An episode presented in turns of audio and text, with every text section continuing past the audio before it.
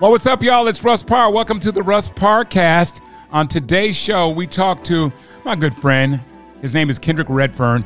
He wrote a book that every black family should get, and a book that really protects you and gives your kids and gives you some advice on what to do when you're pulled over by the police. It's an incredible book, so that's coming up. But first up, we're going to be talking to my boy Robin Thicke's Got a new album out, and we're going to get into some of his personal stuff like we do here on the Russ Podcast. So let's go right to it. Well, on the phone line right now, the incomparable Robin Thicke. And I know Robin's got a new project. First of all, I want to say good morning, man. How you doing? Good morning, Mr. Paul. How are you? I'm just fabulous, man. I'm excited about this album, Empire Thank on you. Earth and in Heaven. But I'm looking at your bio, right? And I thought this is so Robin, okay? It says it's a it's fitting for this time in my life because I feel like I'm finally the person I set out to be, still completely fucked up. Yet over my own bullshit and taking myself so seriously. Robin, I love that.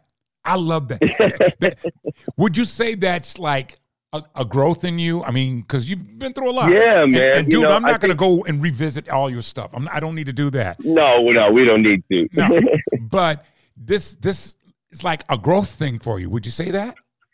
yeah, well, you know, I mean, I set out with all the right intentions, you know, to make great music and uh, lift spirits and, and treat people right. And then, you know, somewhere in the middle, you get caught up in some of the fame and you want some of this and you get some bad habits. And so I had, I needed some time to reset and get back to my intentions and what kind of man I wanted to be. And I lost my father. I lost my mm. house burnt down. Oh I got divorced, and then last year, my mentor, my beloved mentor, Andre Harrell, passed, Yeah. and that was kind of the final straw. I just kind of like woke up and realized I had already been given so much love and mm. information and support that it was time for me to just, you know, walk the right path and yeah. do do things the right way. You're a five-time Grammy Award winner, uh, diamond selling performer, actor, entrepreneur, and all these things. When you get all these accolades, man, in your career, sometimes you can lose yourself a little bit. Do you think the old you got a little lost? Yeah, it did for a while. You know, I think um, you know sometimes you get a little. Uh, you don't realize that you're being greedy. You think you're you're focused on the greater good for everybody, but you're making greedy choices. You know what I mean? Yes. You're yes. making selfish choices, and then and then you know uh, everything seems like it's uh, on a positive note, but then you hit a wall and you really have to face all the shit you haven't been dealing with. Right. You know what I mean? Right. And so for me, my father passing and my house burning down and all that stuff, it just it made me have to uh, be an example for my kids. You know, be an example for my son and be a good man. No matter what the the world was throwing at me, I had to I had to do the right thing and and make my family happy. You know what I mean? You know, I it, it, really bothered me, you know, when your father passed because we all kind of grew up on Alan Thicke, and and I felt I felt for you. I didn't have your number to call oh, you just to con- express my condolences. I'm sure you probably didn't want to hear from me, man, but I know that is rough. and, and that's eh, that's it's a life changing thing when there's somebody that's so influential in your life. You know what I mean? Mm-hmm. And and to to lose that and be going through all the stuff that you're going through, I guess it compiles after a while. And Yeah. did you step away from the music at that time because your creative flow just wasn't there? You're not in the right frame of mind. Well, you know, the, what, the records that I was making after Blurred Lines and the Paula album, I started kind of chasing that hit again. Mhm. And the music got kind of thin, and I lost my message and my intention. And then when my father passed, I scrapped all that music I was making. and I started over, and I wanted to, you know, really try to honor him first. But then Andre Harrell was reminding me, you know, don't don't forget to celebrate in your music. Don't forget all the Mm. love you still have here, all your friends, your mom, your fiance, your children, me. You have all this love here, Mhm. and don't forget to celebrate that in your music also. And so he reminded me that, and that that's where the the celebration came out of the struggle. You know, to Right. appreciate all the love we do have right here with us, and to appreciate the people that have passed on that it gave us so much love and support. in your bio, you said when I looked over my album notes, the phrase that kept coming to mind was "on earth and in heaven." Yeah. Define that for us.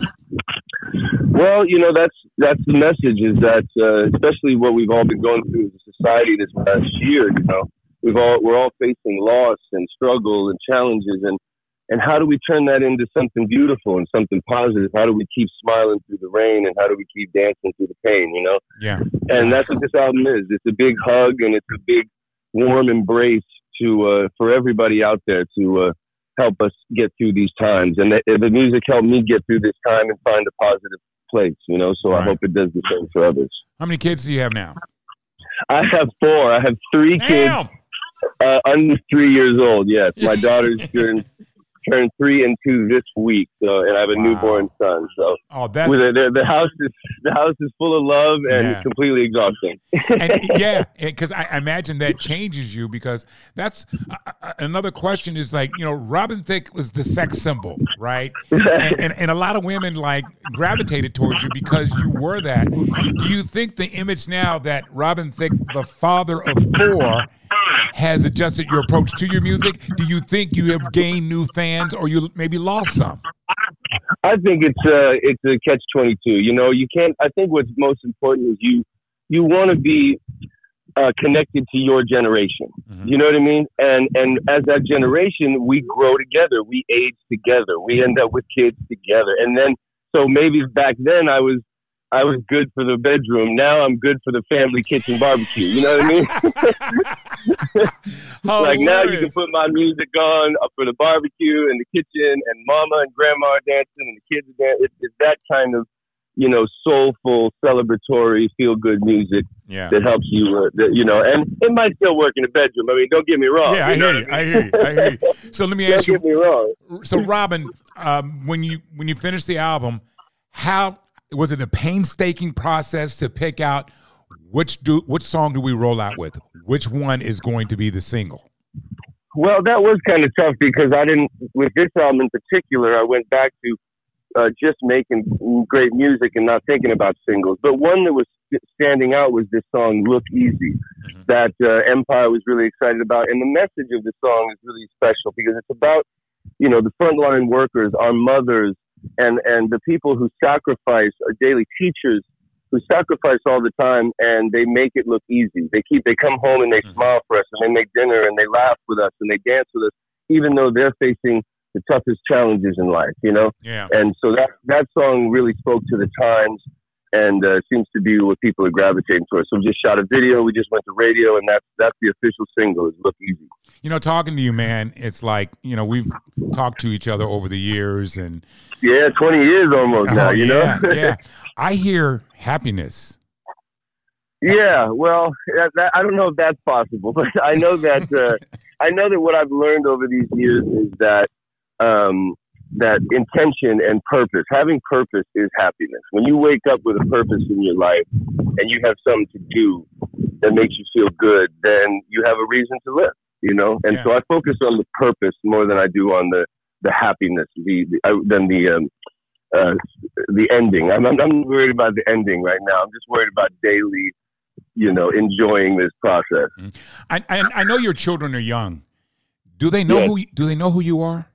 Well, my ten year old, he's all up, he's all up on it. You know, he's in the movies. He plays guitar. He writes his own songs. Wow. You know, he wants to direct like his mom and Mhm. and be a singer like his dad. So he's uh, you know, he's all up on it. But but he's also like my little best friend. He's a mini me. So we have a blast. That is awesome. That's awesome because it's tough to juggle both, man, and, and to be effective at both. And then again, you'll never know how great of a parent you are until they do get older and they do quite understand what they're doing. So that's that's a beautiful thing. Uh, what's going to be the second single off this album? We don't know yet. I mean, we got a lot of love on the Pharrell record. Pharrell and I did this record called "Take Me Higher" that they've been playing in the NBA uh, games on Saturday and Right. commercials and stuff. It's got a great old school groove, so we might do something with that. But right now, we're just excited to get the album out. Been getting a lot of great reviews and love, and for me, it's been seven years and a lot of heartache. So I'm really just kind of enjoying the sunshine right now. Well, Robin, you know me, man. It's like uh, whenever you need something promoted, all you got to do is just call me. And No, uh, you've always been been great. You've always been honest and straight up with me, and been a great guy. So I always appreciate the love, man. I ain't no doubt. Robin, it's good talking with you, bro. Good talking with you, Russ. Much love to you and the family. All right, same there. Take care, bro. Okay, well. Robin Thicke, one of the good guys in the business. I say that because I really love talking to this dude. and watching him just grow and grow and grow. All right, coming up next, man, you know, we always have this talk with our young sons about what happens when you get pulled over by the police. Sometimes you need to know your rights, sometimes you need to know what to do. Well, my homie, Supa Ken, Kendrick Redfearn, wrote a book that addresses all these, and I caught up with him. Well, he's a guy that I work with all the time. His name is Supa Ken, aka Kendrick Redfearn. He wrote this fantastic book. It's called Body Armor Everything You Do You Need to Know to Survive Your Next Encounter with the Police. This is a very powerful book, and I'm not I'm not having you on the podcast just because I work with you and I'm, I'm doing you a solid. The solid is I'm doing it for everybody that's actually listening to this episode right now because um, I have to tell you, we can go over all the stats of people of color losing their lives at the hands of police officers. And what you wrote is a, a book about educating folks as to what your rights are and how to handle situations that can escalate very quickly. What, what would you say um, about your book is the most important thing that you guys you want people to take from it? Well, it's, it's your right. You need to know just because an officer tells you something that that just may not be the law. You know, um, case in, case in point, say if you're walking out of the store, minding your own business, you may be rushing to the bus stop to go to work, and the officer may say, "Hey, you, stop, come here," and you ask yourself, "Do I have to listen to him? Do I have to even respond to that?" The truth of the matter is, no. You know, unless hmm. he comes to you and tell you you are the subject of an investigation, he doesn't have the right to detain you, ask you any questions or anything to that effect. You do not have to basically listen. Now, to, to do your research for this book, obviously it took you years of research and you've interviewed countless law enforcement officials and everyone else. Is that correct? Well, yeah, that's what I did. Maybe I, I dealt with several officers in several different jurisdictions to get their take on the law and how you should respond when dealing with an officer. Because you have this way of just being nervous instantly. When a cop gets behind you, they don't even have to pull you over. They don't even have to turn on their lights. Instantly, you straighten up. You get off the phone. You turn down the radio. That feeling you get, you know what I mean? It shouldn't be that way. An officer's there to help you. You know, you shouldn't feel that way when you see law enforcement. So I think that's one thing that my my book it helps you to understand what's going on, which automatically uh, which automatically gives you comfort in that situation. So let me ask you a question. Let's set up a scenario. Um, a, a, police officer pulls you over, and he says, "I want you to get out of the car. I want to search your vehicle." Is he allowed to search your vehicle? Well, and yes and no. Can he just pull you over and search your vehicle? No. But let's say um, you don't have your license on you. Let's say uh, your vehicle isn't properly registered. Okay, so now you're giving him the upper hand basically in this situation. If you're the subject of an investigation, does your uh, vehicle fit the description of one that was involved in a crime? So the short answer of it is no. An officer pulls you over, especially if it's for something that's traffic related you should be able to just give him your information and you should move on your way with your citation or without. But if it's a situation in which you're being arrested, he can search your vehicle. If it's a situation in which something's in plain sight, he can search your vehicle. You know, it's called fruits of a crime. You know, so there are certain situations which he can, but the short answer is no. If you do not give an officer permission to search your vehicle and he or she does not have a warrant, the answer is no. Okay. So while we're doing a pull, being pulled over, if you don't have your license or your insurance card, can they impound that car and make you get out of the vehicle? Yes, and I'm glad you you asked that question because see, um, that officer he pulls you over, your vehicle isn't properly registered, he can he can tow it. You don't have your insurance, he can tow it. Um, your license suspended, revoked. You don't have a license, he could take that vehicle.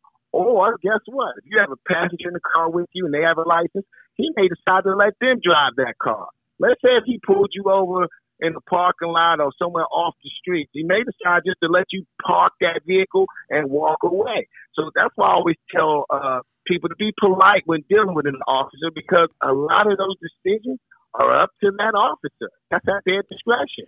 When they you... want to lock you up or let you walk away or tow your vehicle or let it sit park or let someone else drive it. When you encounter a police officer and you start to video, well, you start your camera on your phone, does he have a right to make you turn it off? He does not. He may ask you to if it's if it's in your hands and you, he's asking you to get out the car or you're out of the vehicle. Well, then he has a way of probably you know getting you to put it away or put it down. But if you are in your car and you have it set up, you know, like most people have something connected to their dash, their vent, their window, and that's where that's where you want it to just start filming, so you're not holding it, and then he can't control nothing in your vehicle. No. Can you ask for another police officer because you feel like you're not getting a fair shake from this police officer that has pulled you over? You can do one better. You can actually request a supervisor to the scene. Yes. Hmm. Okay.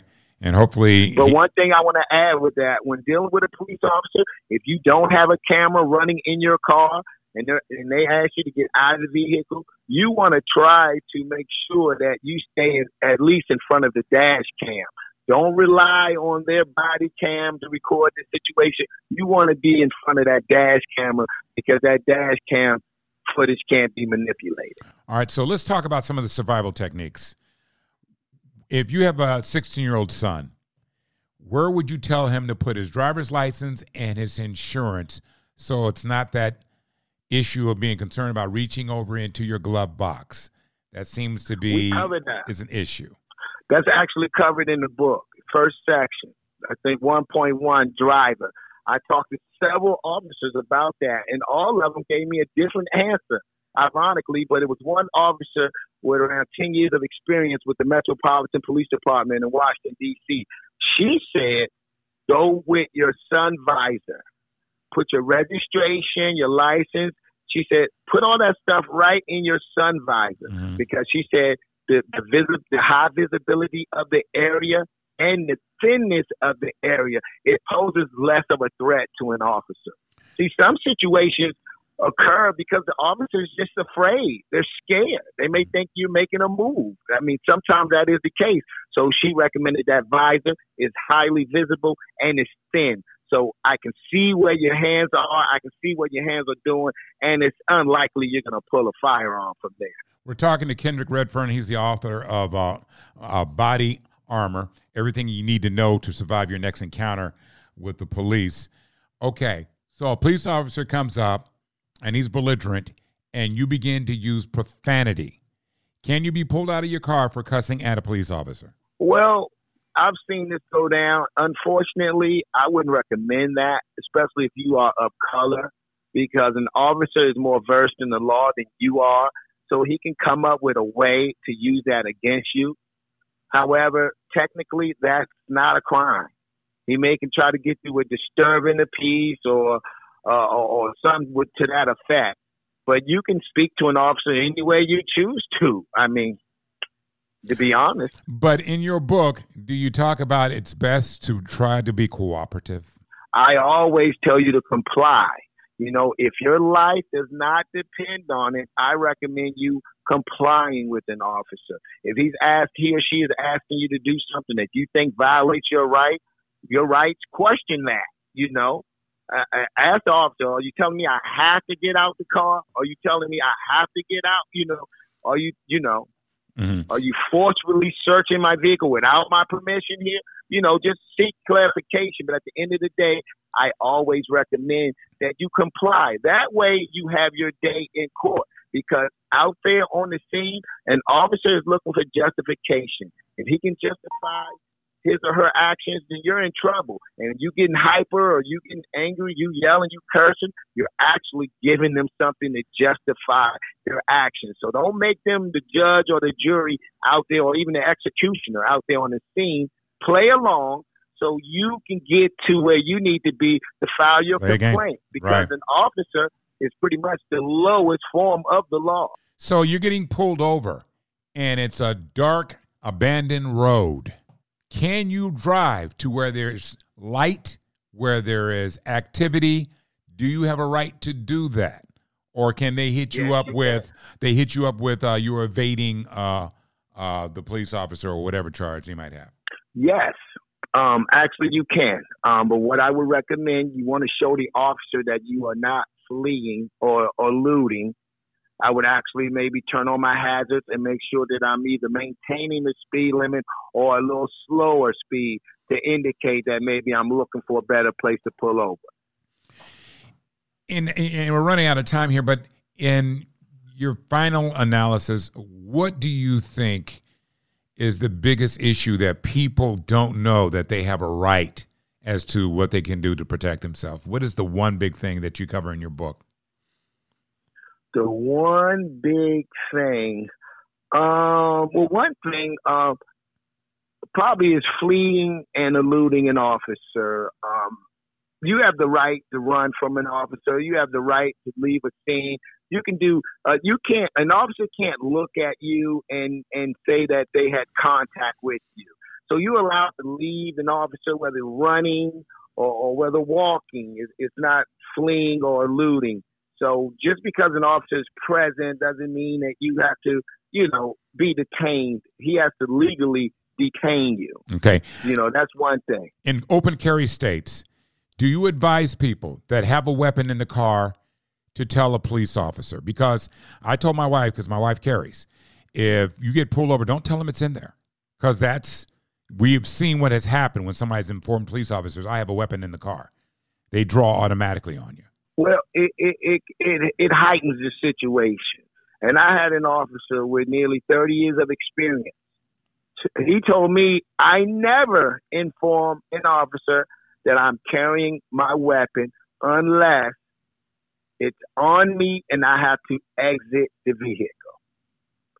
Mm. If my weapon is on my person and I'm exiting the vehicle, at that point in time, I inform the officer. With my hands up, I inform him that I am carrying my firearm and where it's located and I'm licensed.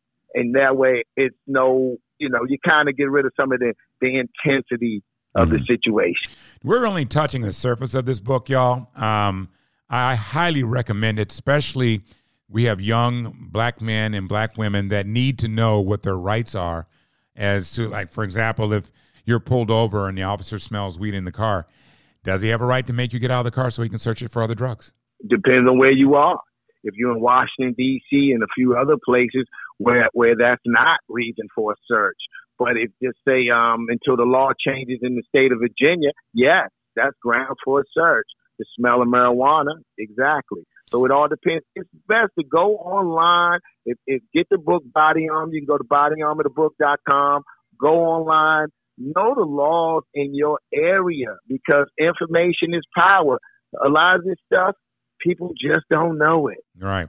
Name the book again, man, for everybody where they can oh, go to get it. Oh, Body Armor everything you need to know to survive your next encounter with the police. You can go to bodyarmorthebook.com. It's available on Google Play, iTunes, Barnes and Noble, Amazon, pretty much any and everywhere you can buy a book is there. Body Armor, everything you need to know to survive your next encounter with the police. I'm telling you, I read the book, and I want everybody that has a teenager that's learning how to drive or getting ready to drive by themselves make them read this book before they go out. But at the end of the day, driver, yeah, whether you're a driver, passenger, pedestrian, homeowner, concealed permit holder, we cover it all in the book. If the police are knocking at your front door at home, do you have to open the door?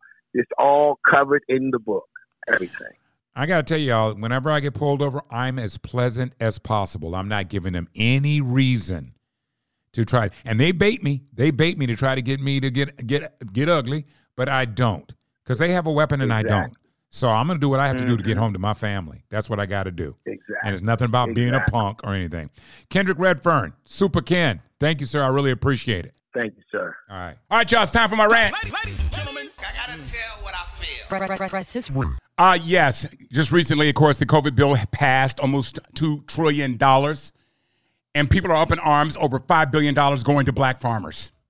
Lindsey Graham called it reparations. In this bill, if you're a farmer, your loan will be forgiven up to 120% of your loan, not 100%, but mm-hmm. 120% of your loan if you're socially disadvantaged, uh-huh. if you're African American, some other minority, but if you're white, person, if you're a white woman, no forgiveness as reparations. Heaven forbid, Lindsey. You mean white folks never got reparations? You ever hear of slavery? Where you got free labor for years? That was your reparations. Black farmers have been discriminated against for hundreds of years. Yes, they have. You go to the USDA and try to get help, they spit in your face and they reject your applications. No debt forgiveness. Even white farmers were telling their black farmer friends, you all didn't get debt forgiveness? You didn't, you didn't get that? No, because it's not an equal playing field. It doesn't make sense. And you're talking about its reparations? That is insulting. What's insulting is Trump, your boy, started a tariff war with China. China won. We get fucked. Farmers start killing themselves. And he says, oh, well, I better do something. I'll give them $32 billion worth of reparations. I wonder how much of that $32 billion went to blacks and minorities and other disenfranchised groups. I'll let you do the numbers. But this is crazy. We farmed your land for free. Isn't that reparations enough? Black farmers have been going and trying to get loans forever and get rejected. They've been shutting down, but they pick themselves up by their bootstraps and get back out there and try to make it happen. But we got idiots like this girl, I mean, this guy, Lindsey Graham, who comes from South Carolina, which has a huge black farmer population, and says shit like that. That is insulting. And some of y'all get mad at me when I make a reference to possible sexuality. It's always been rumored that he hires gay sex workers. That's a rumor in D.C., you know, that he's always in DuPont Circle area, which is a, a noted gay area down there having cocktails. Uh, emphasis on the uh, first part of that word. But this guy's the same hypocrite that votes against every LGBTQ legislation for LGBTQ rights. This guy's against gay marriage. This guy's against gay adoption. It's just he's he's a hypocrite. He's a problem. We can't help it if our country's run by this fucked up dude. So you want to talk about debt forgiveness? You want to talk about reparations? We should be entitled to it. Shame on you, Lindsey Graham. Girl, you're going wild. That's my rant. Thanks for listening to the Russ Parcast. Make sure you subscribe and give us a rating and let everyone in your circle know about the Russ Parcast. We'll be uh, dropping Russ's rants occasionally, so make sure you check that out. And a new episode each week. Check me out during the weekday mornings on the Russ Parr Morning Show, syndicated nationally. Make sure you follow us on all socials at Russ Parr Show. Thanks again, y'all.